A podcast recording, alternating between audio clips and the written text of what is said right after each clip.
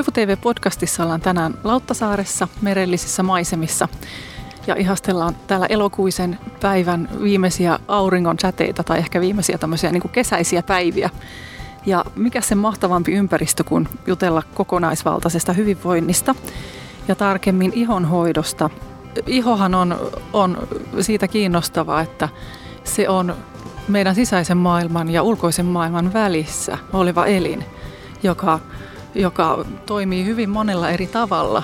Ja vasta viime aikoina ollaan niin kuin ehkä huomattu se, että mitä kaikkia se iho tekee. Sillä on yhteyttä suolistoon ja hermostoon ja, ja se, mitä me iholle laitetaan, niin sillä on myös yhteys siihen, että, että kuinka me voidaan ja minkälainen terveys meillä on. Ja mulla on tässä vieraana äh, ihana asiantuntija estenomi Maria Varon, joka on työskennellyt luonnonkosmetiikan ja kokonaisvaltaisen ihonhoidon asiantuntijana ja kouluttajana ihan tuolta vuodesta 2007 lähtien. Maria on työskennellyt lukuisten eri brändien kanssa ja asiantuntijan roolissa muun muassa Pro Luonnonkosmetiikka ryssä. Ja nyt onkin ihana, ihana tota, jutella sun kanssa tästä ihonhoidosta, varsinkin kun sulla on tullut tämä uusi kirja, tämmöinen kaunis, kaunis vaalean roosan värinen kirja nimeltä Elävä iho, luonnonkosmetiikka. Niin jos aloitetaan tästä kirjasta ensin, niin, niin mikä loi tarpeen kirjoittaa tämän kirjan? No, jos mä nyt ihan rehellinen olen, niin mä oon aina silloin tällä miettinyt tässä, että pitäisikö jossain vaiheessa kirjoittaa kirja, mutta sitten mun, mun tota, niin, niin elämäntilanne on ollut sille aika hektinen tässä viimeiset kymmenen vuotta kyllä niin kuin työn ja perheen, perheen parissa, mutta sitten tuossa niin kuin, no vuosi sitten suunnilleen, niin yksi kustantaja oli sitten muuhun yhteydessä tai tämä Ritmi, että että, tota, että oot sä se luonnonkosmetiikka Maria, että me haluttaisiin ehkä tilata sulta kirja luonnonkosmetiikasta. Ja tota, sitten mä niinku mietin sitä, että no hmm, onko tämä nyt hyvä hetki, että mä oon nyt tässä yrittäjänä ja, ja näin. Että tota, ja sitten mulla on tosiaan noita kolme, kolme lasta ja muuta, että eihinkö mä kirjoittaa kirjan. Mutta sitten päätin, että no se on nyt tai ei koskaan, että nyt pitää lähteä tekemään tämä tämä juttu, että sitä on niin pitkään hauduteltu ja nyt selvästi tämä oli tämmöinen kädenojennus universumilta, että, että tota, nyt olisi aika tehdä se. Ja, ja, ja siitä lähdettiin tekemään, mutta mä kyllä ihan alusta asti sitten jo tein selväksi tälle kustantajallekin, että, että mä haluan tuoda siihen uudenlaisen näkökulman. Että puhun vähän syvemmin just sen ihon merkityksestä ja, ja myöskin näistä uusista tutkimuksista, mitä on tehty tämän ihon, ihon roolista ja miten oikeastaan niin kuin ihon yhteydessä meidän niin kuin muuhun elimistöön ja näin. Ja, ja ehkä se tärkeä juttu, mikä, mikä oli tässä, mitä halusin tuoda esiin myös, niin oli se, että meidän se luontoyhteys toimii tietyllä tavalla sen ihon kautta, että sitä ei monesti ehkä tule niin kuin ajatelleeksi. Että se on erittäin tärkeä väylä sille.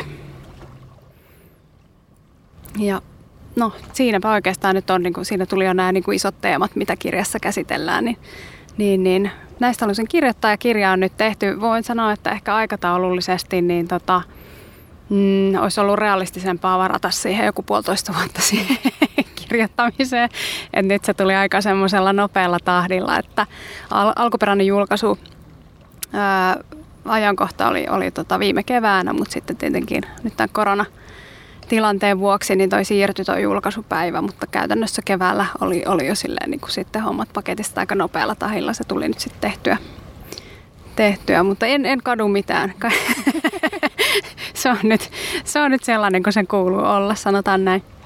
Se on hyvä, en kadu mitään. Ja, ja siis tämähän on, tämähän on tota, nyt eletään, eli elokuuta 2020 ja, ja tässä ollaan, ollaan koronakevättä eletty ja vähän erikoisempia aikoja, mutta että siirrytään nyt tähän kirjaan vielä. Eli tässä on, täällä, täällä olisi niin monta pointtia, minkä mä haluaisin ottaa esiin. Mutta ensin, ensin niin kuin kiinnostaa tämä ää, kosmetiikan kemikaalit ja niiden vaikutus meidän hyvinvointiin ja, ja elimistöön ja luontoon ennen kaikkea. Ja ensimmäisenä itselleni tulee mieleen aurinkosuojat. Niin mitä, mitä sanoisit siitä, että minkä takia kannattaisi mieluummin käyttää niitä fysikaalisia aurinkosuojia eikä niitä kemiallisia, kun niitä kemiallisia olisi niin paljon kivempi käyttää, koska ne on käyttäjäystävällisiä, ne ei jätä sellaista valkoista rantua ja ne imeytyy ja tuoksuu hyvältä ja muuta vastaavaa. Itse on kyllä siirtynyt monta vuotta sitten, että en, en niitä kemikaalisia oikein pysty käyttämään, mutta että, että ne vaan olisi niin käyttäjäystävällisempiä.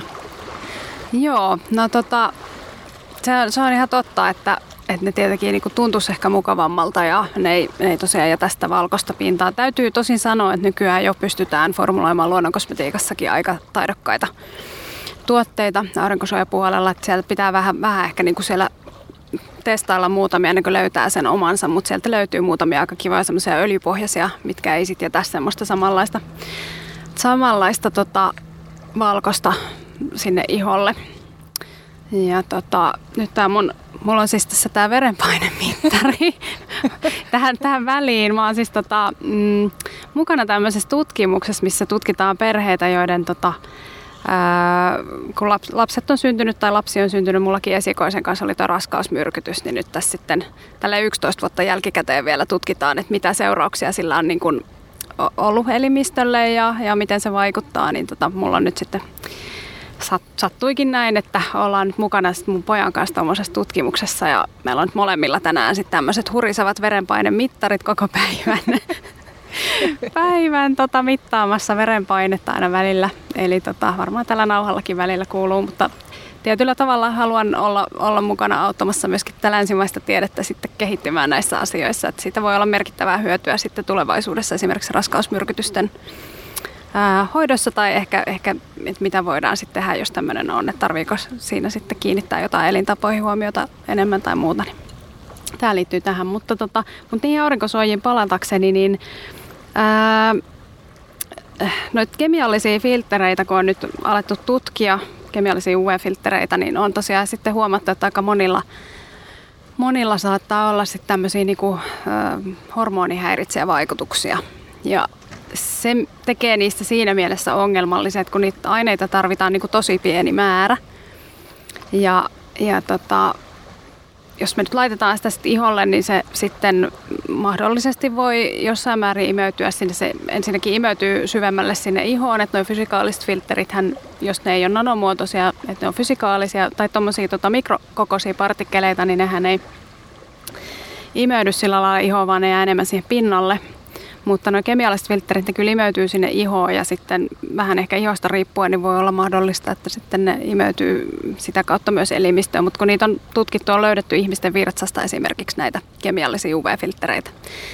Ja sitten kun näillä, niillä on näitä tällaisia hormonihäirikkövaikutuksia, niin sitten toki ne voi vaikuttaa sitten tämmöisiin niin kuin hormoni, ää, toiminta, toimintaa häiritseviä sairauksia voi niin kuin syntyä siitä. Eli tota, voi vaikuttaa lisääntymiskykyyn tai esimerkiksi kilpirauhasongelmia tai muita tällaisia voi tulla sitten näiden seurauksena.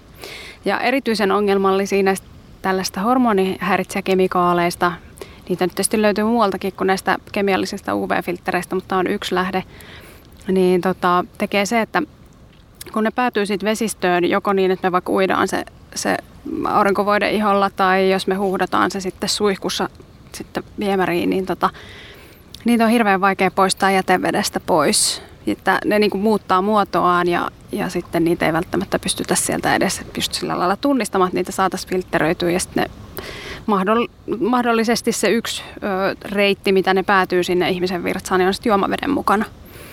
Eli tämä on semmoinen niin merkittävä asia, mikä olisi hyvä tiedostaa. Ja, ja sitten nuo fysikaaliset filterit, niillä ei ole tällaisia hormonihäirikkövaikutuksia. Että ne on niin kuin toistaiseksi turvallisempia käyttää. Sitten tietysti sitäkin öö, kysytään, että no miten ekologista se on, jos niitä huhtoutuu tuonne järviin tai vesistöihin, mutta tässä kosmetiikkakäytössä mm, se tosiaan on niin pieni ne määrät, että sillä ei ole niin merkitystä sitten sillä lailla ekosysteemin kannalta. Et toki tietysti jos niitäkin laivalastillinen kaadetaan, kaadetaan tota pieneen vesialueeseen, niin ei sekään hyvää tee, mutta, mutta niin pieninä määrinä kuin ne nyt on, niin ne, niissä on kuitenkin pienemmät vaikutukset sit siihen ekosysteemiin kuin näillä hormonihäiriköillä. Et ehkä se yksi, yksi kuvaavin tämmöinen tämmönen tota, tai mikä kuvaa tätä vaikutuksen määrää näissä hormonihäiriköissä, niin on tämä yksi, yksi tota, tämmöinen oksibentsooni, mikä on kemiallinen UV-filtteri niin kuuteen ja puoleen olympia uima-altaalliseen vettä, kun tiputetaan yksi pisara, niin se riittää sitten jo tekemään vaikutuksen siihen ekosysteemiin. Eli se on aika tota, esimerkiksi tuhoamaan korallit siitä, siltä alueelta tai näin. Että silloin niillä on isoja vaikutuksia ja sen takia pitää miettiä just se, että mi, mitä kemikaaleja käytetään ja missä muodosta vaikka se käyttömukavuus ei olisi ihan samalla tasolla, niin sitten kannattaa kuitenkin miettiä, että olisiko mahdollista, että käyttäisi sitä fysikaalista suojaa. Kuulostaa aika hurjalta. Äh, kun mainit, mainitsit tuon aineen, niin kuinka yleisesti se on käytössä ja mistä, mistä se löytyy? No siis yleensä noita just kemiallisissa UV-suoja, tai tällaisissa voiteissa, missä käytetään kemiallisia UV-suoja-aineita, niin ne on yleensä yhdistelmä useita aineita. Mä en nyt tässä niinku mitään brändejä voi ruveta esimerkiksi sanomaan tai muuta, että se melkein sit pitää sieltä kurkata sieltä Inki-listasta, että, että mitä sieltä sitten löytyy, mutta, mutta tota, ja joskus niitä on vaikea sitten, ne saattaa olla erilaisilla nimillä ja muuta, mutta, mutta tota, oksypentsone on tietenkin se nimi, millä esimerkiksi tämä kemikaali löytyy, mutta kemiallisia filtreitä on useita muitakin. Että, ja yleensä aina tosiaan niin siinä on yhdistelmä useampaa erilaista, että saadaan se riittävän ää, niin kuin laaja spektrinen suoja nyt sitten sille UVAlle ja UVBlle. Et fysikaalisista suojista niin, niin, niin sitten tuolla titanidioksidilla ja, ja sinkkioksidilla saadaan molemmille UVAlle ja UVBlle suojaa, mutta tietysti monesti niitäkin saatetaan käyttää yhdessä just, että saataisiin niinku laajempi tai niinku parempi suoja molemmille säteilyille tai näin. Niin kuin ajatellaan, että se on yksilön valinta, että mitä iholleen laittaa, mutta tämmöisessä laajemmassa kuvassa, niin eihän se enää ole, kun se kertyy vesistöihin ja sitä kautta muihin ihmisiin. Että et kyllä sillä on niin kuin merkitystä. No hei, tässä kirjassa kerrot, että, että sä oot itse kärsinyt erittäin vaikeasta siitepöly- ja eläinallergiasta ja käyttänyt allergioihin kortisonia ja muita lääkkeitä. Ja, ja tota, sitten nuorempana e-pillereitä ja, ja nämä sitten yhdessä näiden allergialääkkeiden kanssa on kuormittanut sun maksaa ja pahentanut, pahentanut sitten tätä allergiatilannetta vuosi vuodelta. Ja, ja tota, noin 17 vuotta sitten sulla oli sellainen tilanne, että että nyt kun on ne lääkkeet, niin sitten niihin lääkkeisiin pitäisi sivuvaikutuksiin syödä niin kuin lisää lääkkeitä. Ja sehän on aikamoinen sitten noidan kehä, että, että tota, lääkkeisiin syödään lääkkeitä ja sitten taas jotain muuta. Mutta sitten sä päädyitkin, päädyitkin äh, tekemään täyskäännöksen ja kokeilemaan jotain ihan muuta. Niin kerrotko sä tästä? Joo, no se itse tuli sitä kautta, että mä silloin tota, treenasin ahkerasti punttisalilla ja, ja tota, kävin siellä useita kertaa viikossa, niin se punttisalin omistaja sitten sanoi, kun mä jotain siinä sitten päivitteli, että en tiedä mitä tässä pitäisi tehdä, että ei kyllä tekisi mieli niin kuin lisää lääkkeitä enää syö, että kun nyt tuntuu, että nämä edellisetkin niin aiheuttaa huimausta ja ruokahaluttomuutta ja, ja tota, kaikkea tämmöistä, niin kuin tulee just ongelmia niistä, niin ei, ei ole sitten kiva niin kuin lisää sotkea, sotkea systeemejä, niin tämä punttisalin omistaja sanoi, että, että hän tietää yhden tota, kiinalaisen lääketieteen asiantuntijan, että menisit käymään sillä, että jotkut on niin kuin sieltä saanut apua. Ja, ja että just tota, esimerkiksi mm, niin kuin raskaana olevat naiset, ketkä ehkä pysty käyttämään sit samoja tämmöisiä allergialääkkeitä, niin on sitten just niin kokeilu esimerkiksi akupunktiota tähän ja näin. Mä, että no selvä, ainahan sitä voi kokeilla. Ja menin sitten silloin, asuin silloin Lahdessa ja menin tota Timo Arrolle, joka on yksi, yksi tämmöinen kiinalaisen lääketieteen asiantuntija ja kouluttaja Suomessa. Ja sitten hän sanoi, että joo, että no niin, että, että lähdetään, lähdetään hoitamaan tätä elimistöä tässä näin. Ja, ja tota, mä kävin ehkä mm, vuoden verran sille ensin vähän tiheemmin siellä neulotettavana ja sitten tota, sit sitä pikku, pikkusen niin harvennettiin ja harvennettiin ja sitten niitä lääkkeitä jätin pois sitten pikkuhiljaa siinä ja aina sitten jos tuli vahvempia oireita, niin sitten kävin taas hoidossa ja ja näin, ja sitten ruokavalioahan muutettiin kanssa, että siellä oli muutamia semmoisia ruoka-aineita, mitä sitten, mitkä niinku tavallaan oli tämmöisiä, mitkä lisää sitä limaisuutta ja muuta, niin niitä jätin, jätin pois sitten. Ja tota, sitten kun olin siellä vuoden käynyt, niin se Timo sanoi, että nyt mä, nyt mä toivon, että mä en näe sua vähän aikaa, että, että, tota, että nyt vaikuttaa siltä, että kroppa alkaa olla sen verran tasapainossa, että sä pärjäät jo omillas. Ja ja tota, niin, kuinka ollakaan sitten, tota, niin, kun se piti se hoito aloittaa tosiaan, niin kun, se oli mun mielestä niin kuin, onko se syksyllä vai keväällä, kun se aloitettiin. Mutta joka tapauksessa mä huomasin, että ei, tota, ei enää ollutkaan sit niitä oireita. Ja, ja tietysti ne oli pikkuhiljaa vähentynyt ja se oli aika yllättävää sitten. Ja sitten mä tajusin senkin, että mä pystyn niitä just sillä ravinnolla vaikuttaa et tota, aika paljon. Et esimerkiksi just käyttämällä jonkinlaisia viherjauheita tai muita, mitkä puhdistaa sitä elimistöä ja tuo sieltä sitä, niitä erilaisia tota, toksiineja tai kuonaineita tai muita pois. Ja, ja tota, just vähän katsomalla sitä, että mitä, mitä syö, että ehkä niitä maitotuotteita ei kannata silloin, jos on niin vähänkin flunssaa tai, tai esimerkiksi jotain allergiaoireita. Niin näin. Mutta sitten mua on kyllä myöhemmin hoidettu erilaisilla, tai olen varsinkin lasten myötä, niin tuli homeopatia ja muut tällaista mukaan, millä on sitten, nyt mä voin sanoa, että mullahan ei siis tule mitään oireita esimerkiksi siitepölystä, vaikka mä oon siis kaikelle siitepölylle ollut todistetusti allerginen koko lapsuuteni ja nuoruuteni. Ja, ja käytännössä siis maaliskuun alusta niin kuin tuonne johonkin syyskuun loppuun asti syönyt lääkkeitä jatkuvasti ja sitten talvella monesti se meni siihen, että sitten kun ne ehkä jotkut lääkeaineet tai mitkä puhdistukset kudoksista, niin sitten se oli aina antibioottikuurin paikka, kun tuli joku nielutulehdus tai poskeontelutulehdus tai mikä nyt tahansa sitten. Niin tota, nyt voin sanoa, että tässä on aika monta vuotta menty ilman mitään, mitään lääkkeitä, että no 17 vuotta oikeastaan. Että niin, niinkin voi käydä. Että mä väittäisin, että nyt kun noita uusia tutkimuksia lukee, tai ne kaikki edes on niin uusia enää, mutta siis tosta, se on aika pitkälti kyse siitä, että minkälaisessa tasapainossa just se mikrobiomi on. Eli tota, jos se kehon mikrobisto, mikrobisto on tasapainossa, niin sitten se kroppa on aika hyvin tasapainossa myöskin. Ja tuolla Saksassahan ne tietysti paljon hoitaa näitä allergioita ja muita, niin siellä käytetäänkin tämmöistä niin probioottiterapiaa ja muuta, mitä meillä ei ehkä vielä silleen niin paljon funkkarilääkärit tai funktionaalisen lääketieteen asiantuntijat ehkä osaa niitäkin hyödyntää. Mutta, näin. mutta siis voisi sanoa niin, että mullekin on aikanaan sanottu, että tämä on nyt geeneissä tämä homma, että tota, tämmöinen geeniperäinen peräinen ongelma, että tota, kärsit tästä lopun elämäsi, niin se ei pidä enää paikkaansa. Mm.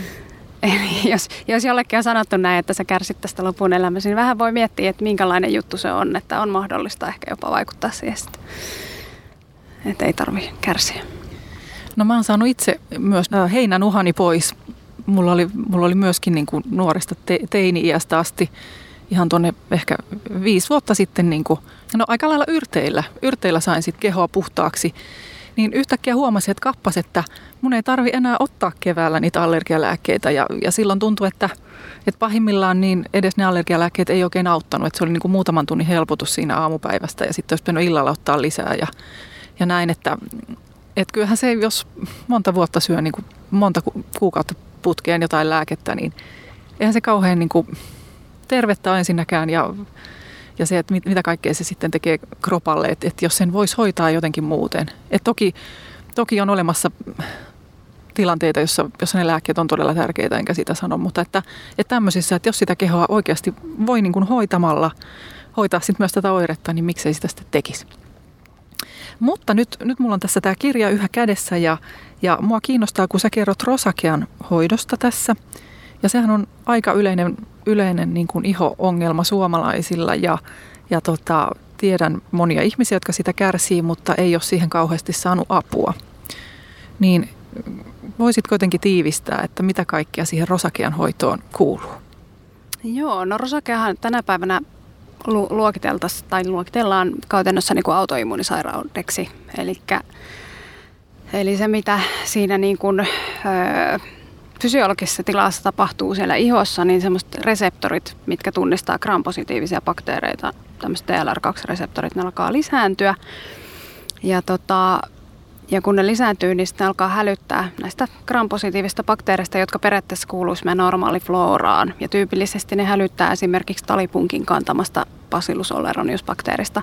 Ja talipunkkihan kuuluu meidän normaalifloraan, eli se käytännössä en osaa sanoa, mikä sen rooli on. Joku rooli sillä varmaan on, että se siellä, siellä tota, asustelee siellä meidän ihossa, mutta tota, en tarkalleen osaa sanoa, että mikä sen, sen rooli, rooli siellä on, ö, mutta, tota, mutta joka tapauksessa se on ihan normaalia, että sitä talipunkkia on ja se ei kaikilla aiheuta tätä tällaista oireilua, kun aikaisemmin on sanottu, että se talipunkki on se aiheuttaja, mutta se ei olekaan se, vaan nimenomaan se johtuu siitä, että se elimistön ö, tila tai mikrobiomin tila on niin kuin epätasapainossa ja se alkaa hälyttää vääristä asioista. Ja, ja tota, rosakeassa, no hoidossa on tietenkin tärkeää, tiedetään, että erilaiset tämmöiset voimakkaat stimulantit pahentaa sitä. Nämä on, tämä on varmaan niin kuin monille, ketkä kärsii esimerkiksi rosakeasta, niin tietääkin nämä jo. Eli esimerkiksi tupakointi, alkoholi, voimakkaat mausteet, No erilaiset lääkeaineet myöskin voi tietenkin aiheuttaa sitä. Esimerkiksi jos rosakea iholle laittaa kortisonia, niin se pahentaa tilannetta entisestään, eli sitä ei pidä tehdä. Ja, tota, ja esimerkiksi nyt vaikka sitten nämä kemialliset UV-filterit saattaa olla sellaisia, mitkä saa sen rosakean reagoimaan. Et kun kuitenkin puhutaan tämmöistä reagoivista tai reaktiivista ihossa reagoivista kemikaaleista, niin tota, Taas mä hurisen tässä, mutta tota... Hurisen rauhassa vaan. Tämä on tänne laineiden liplatuksen väliin ihan kiva äänitehoste. joo, niin tota... Joo, niin, niin, niin tosiaan näitä tämmöisiä erilaisia voimakkaita stimulantteja kannattaisi niin kuin välttää. Ja, ja saunominen, esimerkiksi voimakkaat lämpötilan vaihtelut, kaikki tämmöinen saa sen ihon yleensä sitten niin kuin entisestään reagoimaan. Ja UV-säteily on yksi tietysti, mikä pahiten sitten vielä vaikuttaa siihen siihen ja tätäkin mekanismia tutkittu. Se ei ole vielä ihan selvää, että miten se UV-säteily sinne vaikuttaa, mutta se todennäköisesti liittyy tähän D-vitamiinisynteesiin, mikä tapahtuu ihossa. ihossa. Mutta, tota, mutta ehkä jos ihan siihen hoitoon, että mitä sitten voi tehdä.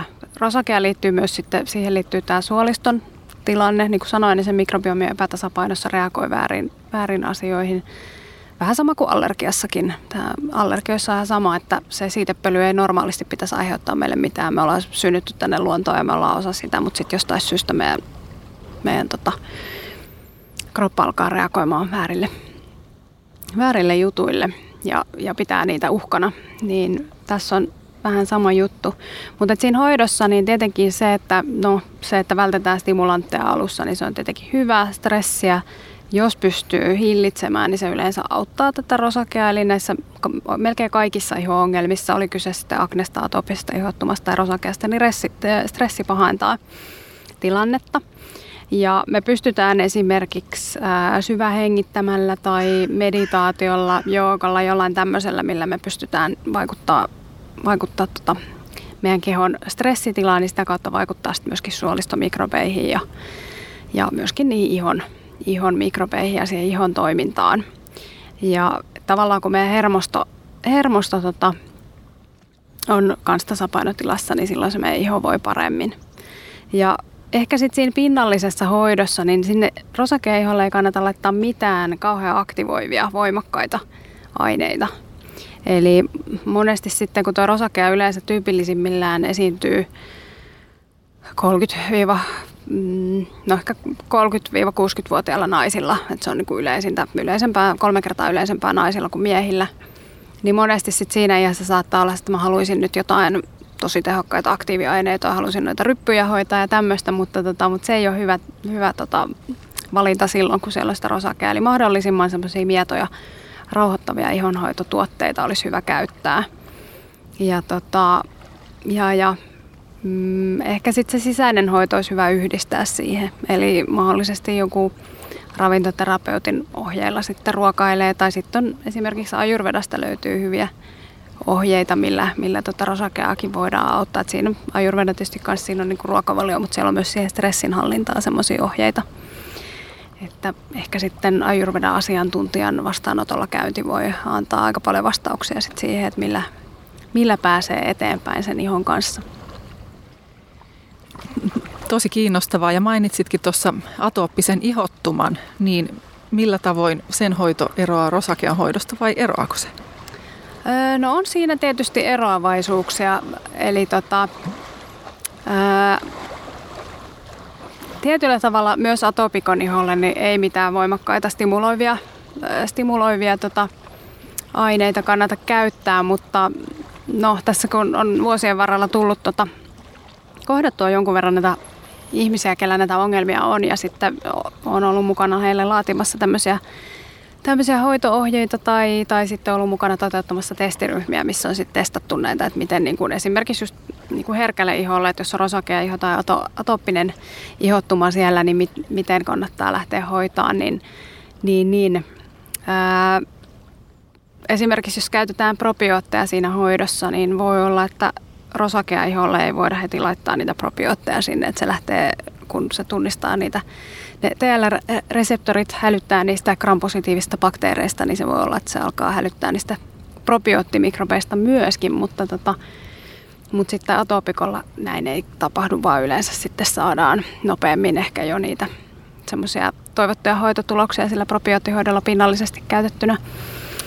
Öö, mutta tota, et on siellä niinku eroavaisuuksia ja, ja tota, atopiassakin, niin siinä on vähän eri, niin kuin, niin rosakeassakin, niin voi olla vähän eri asteisia vaivoja. Ja jokaisella kuitenkin se tilanne on aina yksilöllinen, että sitä pitää miettiä sieltä siitä lähtökohdasta, mutta no, yhtäläisyytenä voi sanoa, että ehkä just se, että ei mitään voimakkaita stimuloivia aineita kannata käyttää, käyttää tota ulkoisesti eikä yleensä sisäisestikään, että sit se on nimenomaan se niinku rauhoittuminen ja, ja just ehkä just se, että sitä hermostoa saadaan rauhoitettua, niin se on myöskin atooppisessa ihottumassa erittäin tärkeä juttu. Että nämä jotkut tämmöiset niin hengitysharjoitukset tai meditaatio tai muu, muu tämmöinen, niin yleensä auttaa rauhoittamaan sitä ihoa.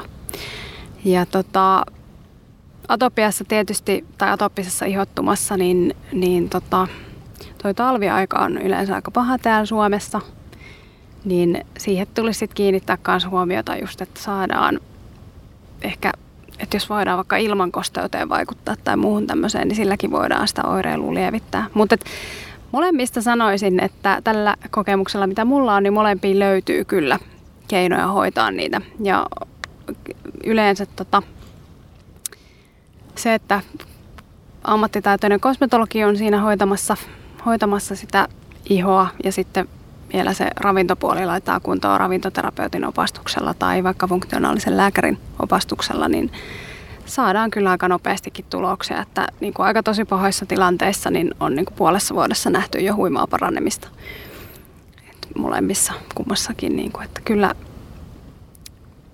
uskallan, uskallan luvata, että jos tällaisesta kärsii, niin siihen niin kuin hoito löytyy. Ei tarvitse loppuikää kärvistellä sen kanssa. Sitten pitää itse myöskin olla valmis ehkä ottaa vähän semmoinen uusi näkökulma tähän asiaan ja uusi asenne siihen, että okei, että no vaikka se olisi kiva nyt syödä aina se pulla siinä kahvin kanssa, niin ehkä sä et välttämättä nyt sit seuraavaa puoleen vuoteen voi sitä syödä. Et joskus ehkä tulevaisuudessa sitten, kun se suolisto ja kroppa on niin kuin paremmassa tasapainossa, niin voidaan taas niin kuin pikkuhiljaa palautella näitä, näitä tota, tämmöisiä sallittuja pieniä herkkuhetkiä ja muita, mutta niin kuin alussa yleensä se vaatii aika tiukkaa sitoutumista just ruokavalioon ja sitten näihin ihohoitorutiineihin ja mahdollisesti myöskin sitten tämmöistä hoitolahoitoa kosmetologin avustuksella, että, että kotikonstit ei aina välttämättä riitä.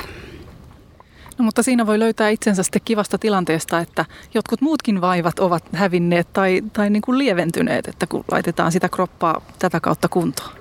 Joo, no näin siinä on usein käynyt kyllä, että, että ihmiset ovat sitten huomanneet, että okei, että no, tämä on vaikuttanut aika moneen muuhunkin juttuun ja näin, että tota, että, että kyllä suosittelen, että, että tota, lähtee kokonaisvaltaisesti tai hakemaan sellaista hoitoa, missä kokonaisvaltaisesti lähestytään tätä asiaa, niin se auttaa yleensä monen muukin. Ja varsinkin lasten kohdalla, jos on vaikka atooppista ihottumaa, niin mitä aikaisemmassa vaiheessa siihen niin kuin haetaan tämmöistä kokonaisvaltaista hoitoa, niin sitä nopeammin se menee. Et lapsilla on niin kuin kaikki solu uusiutuminen ja kaikki niin paljon nopeampaa ja se keho on niin kuin adaptoituu helpommin uusiin, uusiin juttuihin, niin tota, lasten kohdalla ehdottomasti kannattaa lähteä kokeilemaan tällaista, tällaista että sillä saadaan hyviä tuloksia. Mulla on omasta, oman lapsen tota, atooppisesta ihottumasta hyvä kokemus, hoitokokemus.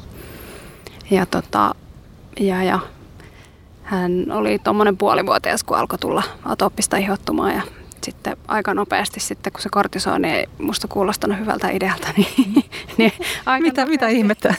Aika nopeasti sitten lähdettiin hoitaa, hoitaa muilla keinoin ja, ja tota, no yhdeksän kuukautta kesti oikeastaan se aktiivinen hoito, että sitä hoidettiin pikkuhiljaa, mutta kyllähän ne pikkuhiljaa ne oireet siinä väheni ja, ja nyt poika on sitten jo yhdeksänvuotias ja ei ole sen jälkeen kärsinyt tästä ongelmasta. Et siitä niin kuin voi sanoa, että päästiin eroon. Jännityksellä odotan, että mitä sitten kun tulee teini-ikä ja hormonit alkaa hyrräämään ja, ja mm, tota, näin, että onko sillä sitten vaikutuksia taas, että voiko se jossain vaiheessa tulla palata tavalla takaisin, että pitää nyt yrittää pitää se erossa kaikista mäkkiruuista ja muista, vaikka kauherit sitä houkuttelisi sinne tai muuta. Joo, mutta tota, No ei se elämä voi pelkästään olla semmoista niin kuin välttämistäkään, mutta se, että kun tietää, että tietynlainen tasapaino pitää yllä sitä meidän terveyttä, niin sitten jos on niitä tota, äh, ihania synttäreitä, missä, missä lapset syö itse sokerihumalaa ja näin, niin se silloin tällöin ei haittaa ja mun pojan kohdalla ei ole tapahtunut mitään, että olisi tullut uudestaan tai muuta. Että sitten kun vaan muistaa kotona pitää semmoista, semmoista tasapainoa yllä siinä ruokavaliossa ja muussa, niin, niin, niin. Mutta hänelläkin alussa oli se, että piti välttää esimerkiksi niinku, ö, viljatuotteita kokonaan tai näitä kotimaisia viljoja. Niin nykyään hän voi syödä kaikkea eikä tule mitään oireita. Että, et, et, kyllä se on mahdollista hoitaa kyllä se kroppa ihan niin kuin täydelliseen kuntoon niin sanotusti, että ei tarvitse sitten kärsiä iho-ongelmista eikä varmaan monista muista katsomasta allergioista ja muista. Että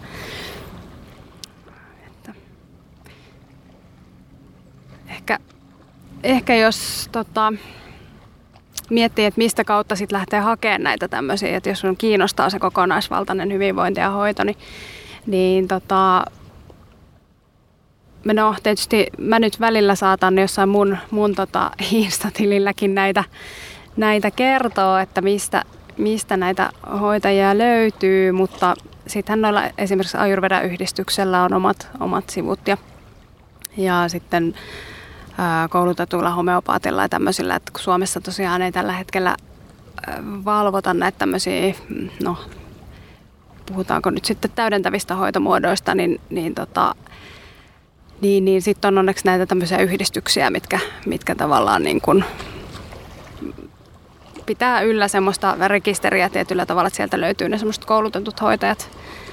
Hoitajat että yleensä noissa on, niin kuin, jos ajatellaan mitä tahansa kiinalaista lääketiedettä, ajurveda homeopatiaa, niin aika pitkä koulutus ennen kuin sä voit alkaa käyttää sitten tätä tämmöistä ammattinimikettä tai, tai hoitajanimikettä, niin, niin, niin kannattaa sitten näiden yhdistysten kautta esimerkiksi etteistä. Ja sitten yksi mikä on, niin, niin tietysti mä oon pitkään itse työskennellyt noiden essekosmetologien kanssa just tämän probioottisen ihonhoidon saralla ja heistä kaikilla on, on tota, ainakin jonkinlaista kokemusta näiden ongelmien, tämmöisten ongelmien hoidosta, eli sieltäkin kautta voi lähestyä. Ja varmasti jokainen sitten kosmetologi, että jos kokee, että ei ole ihan itse varma lähteä hoitaa vaikka tosi pahaa atooppista ihottumaa tai rosakea, niin ohjaa sitten eteenpäin.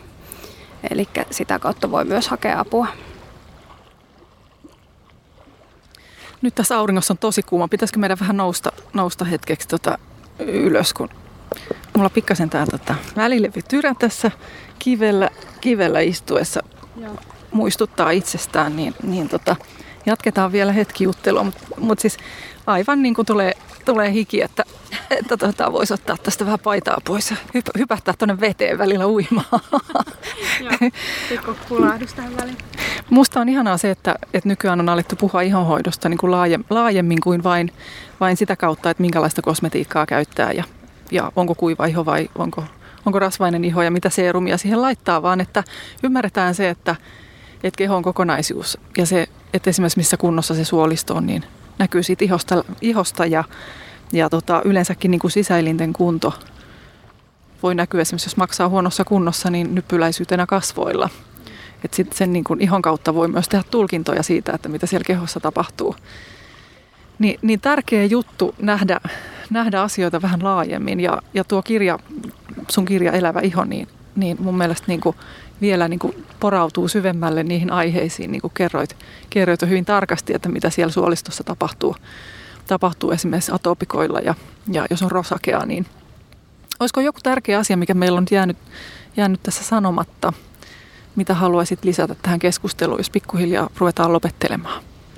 Niin, no ehkä se, että jos miettii, kun mä oon työskennellyt kuitenkin kosmetiikan parissa ehkä mm, jonkun 20 vuotta varmaan, et mä oon myös sen tavanomaisen kosmetiikan tai niin sanotun synteettisen kosmetiikan parissa työskennellyt ennen kuin, ennen kuin sitten on siirtynyt, siirtynyt tuon luonnon kosmetiikan pariin, niin kyllä se oli aikamoinen, niin kuin, tai siis se oli tosi yllättävää, että kun silloin kun työskentelin sen, sen tavanomaisen kosmetiikan parissa, niin ei muuta koskaan kyselty mistään raaka-aineesta yhtään mitään.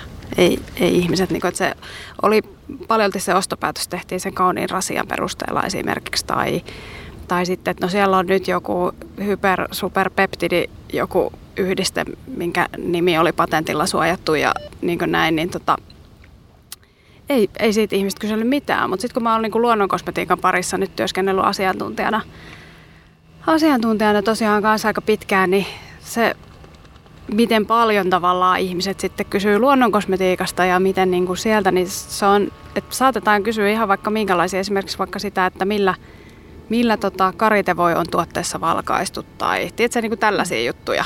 Niin Kyllä täytyy sanoa, että kaikki luonnonkosmetiikan parissa työskentelevät ammattilaiset, oli kyseessä sitten vaikka ekokosmetologi tai ekokampaaja tai, tai vaikka myyntikonsulentti tai kuka tahansa, kuka luonnonkosmetiikan parissa työskentelee, niin sitä tietoa täytyy niin kuin etsiä jostain ja löytää jostain, koska se, ne kuluttajakysymykset ne voi olla niin semmoisia uskomattomia. Ja, ja itse asiassa se karite voi voidaan valkasta.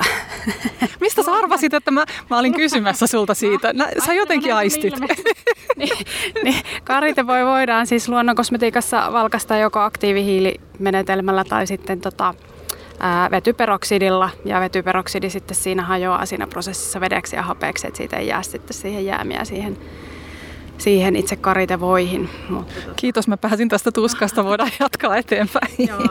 Joo, ja mä en tiedä, toi karitevoi valkaisukin on niinku semmoinen, että esimerkiksi lääke, lääkelaki vaatii sitä, että jos tämmöisissä niinku lääkinnällisissä voiteissa sitä käytetään, käytetään, mutta se on myös tämmöinen niin kuin, mm, käsittelymenetelmä, mikä mahdollisesti sitten vaikuttaa tietysti sen, sen raaka ominaisuuteen. Että se, että jos se on kellertävän väristä, niin haittaako se ihohoidossa? Onko sillä mitään väliä? Sitten sä et pysty tekemään sitä täysin valkoista formulaa tai, tai vaikka vaaleanpunaista formulaa tai jotain muuta vastaavaa. Että tota, et, et nämä on niin kuin, niin, siinä kosmetiikassakin on tämmöisiä monia juttuja. Ja just kun me puhuttiin niistä UV-filtreistä aikaisemmin, niin tietysti se on helppo ajatella, että no niitä UV-filtreitä on vaan niissä aurinkovoiteissa, mutta kun niitä on kaikessa muussakin kosmetiikassa. Että niitä käytetään suojaamaan sitä tuotetta. Että jos meillä on se ihana vaaleanpunainen parfyymi, niin kuin mä tuossa kirjassani sanonkin, niin ihana vaaleanpunainen punainen parfyymi läpinäkyvässä lasipullossa, niin todennäköisesti sinne laitetaan joku UV-filtteri mukaan, että se pysyy vaaleanpunaisena eikä muutu ruskeaksi tai joku muun väriseksi. Eli tota, et niitä UV-filtreitä me voidaan niin tietämättä me käyttää sitten, että niillä suojataan sitä tuotetta fotohapettumiselta. Että se, kun se on siellä kirkkaissa valoissa siellä, siellä vessan hyllyllä tai missä tahansa, niin se ei sitten niin kuin muuttuisi se väri. Että tota, että tämmöisiä, niin kuin, vähän sama kuin ravinnossa puhutaan piilosokereista, niin sitten voidaan puhua ehkä kosmetiikassakin tämmöistä vähän niin kuin piilokemikaaleista. Ja toinen on vaikka sitten aineessa käytettävät tämmöiset kiinnittäjät, niin kuin talaatit, mitkä on muovin pehmentimiä.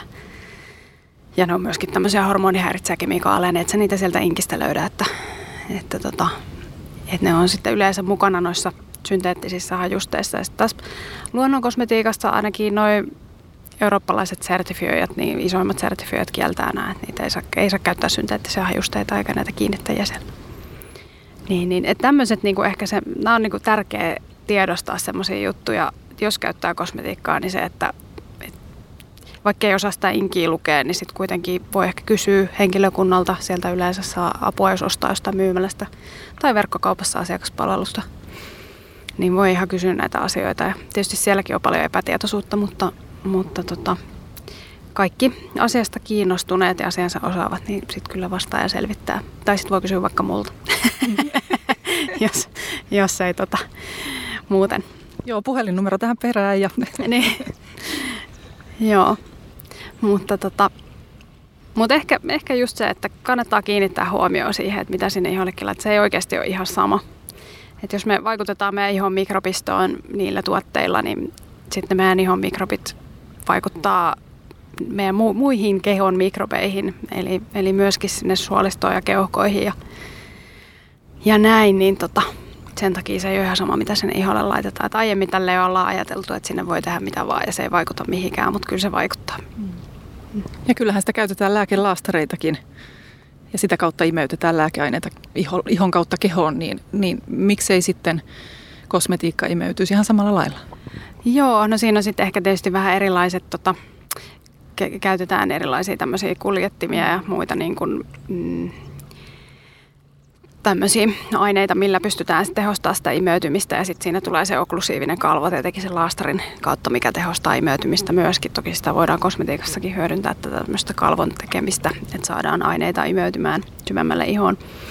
Mutta tota, mutta joo, näyttää siltä, että, että monet monet niistä kemikaaleista, mitkä ollaan ajateltu, että ei imeytyisi, niin sitten kuitenkin imeytyy. Ja se mikä on ihan fakta, mikä tiedetään, niin no vaikka noin hajustekemikaalit, oli ne nyt sitten ne tuoksumolekyylit lähtöisin sieltä kasvista, tai oli ne sitten synteettisiä, niin ne imeytyy kyllä verenkiertoon ja sen takia se onkin tärkeää sitten tietää, että miten ne oikeastaan vaikuttaa siihen meidän elimistöön.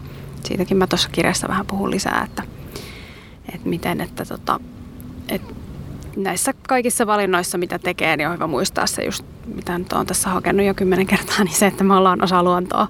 Että meillä on niinku tietynlaiset valmiudet ottaa vastaan tietyn tyyppisiä asioita, koska me ollaan kehitytty yhdessä symbioosissa näiden kasvien ja sienten ja eläinten kanssa, mitä täällä nyt, nyt on, mutta, mutta sitten tuommoiset niin täysin synteettisellä kemialla valmistetut, jos puhutaan tämmöistä ns-kovasta kemiasta, missä käytetään semmoisia kemiallisia reaktioita, että sit aineesta tulee, tulee paljon monimutkaisempi ja, ja se ei ehkä välttämättä hajoa sinne luontoon tai muuta, niin tota, siihen meidän niin systeemillä ei välttämättä ole niin semmoisia valmiuksia niin semmoisia aineisiin, ja jo pienet määrät riittää sitten tosiaan niin sekoittaa näitä systeemejä ollut kiinnostava iltapäivä tässä jutella Maria sun kanssa ja kiitän paljon vierailusta ja, ja tota, nyt jatkan tuota kirjan lukemista uudestaan, koska nyt nousi taas, taas uusia asioita, joihin täytyy uudelleen paneutua. Mutta kiitos tosi paljon. Joo, kiitos Johanna, että sain tulla juttelemaan sun kanssa.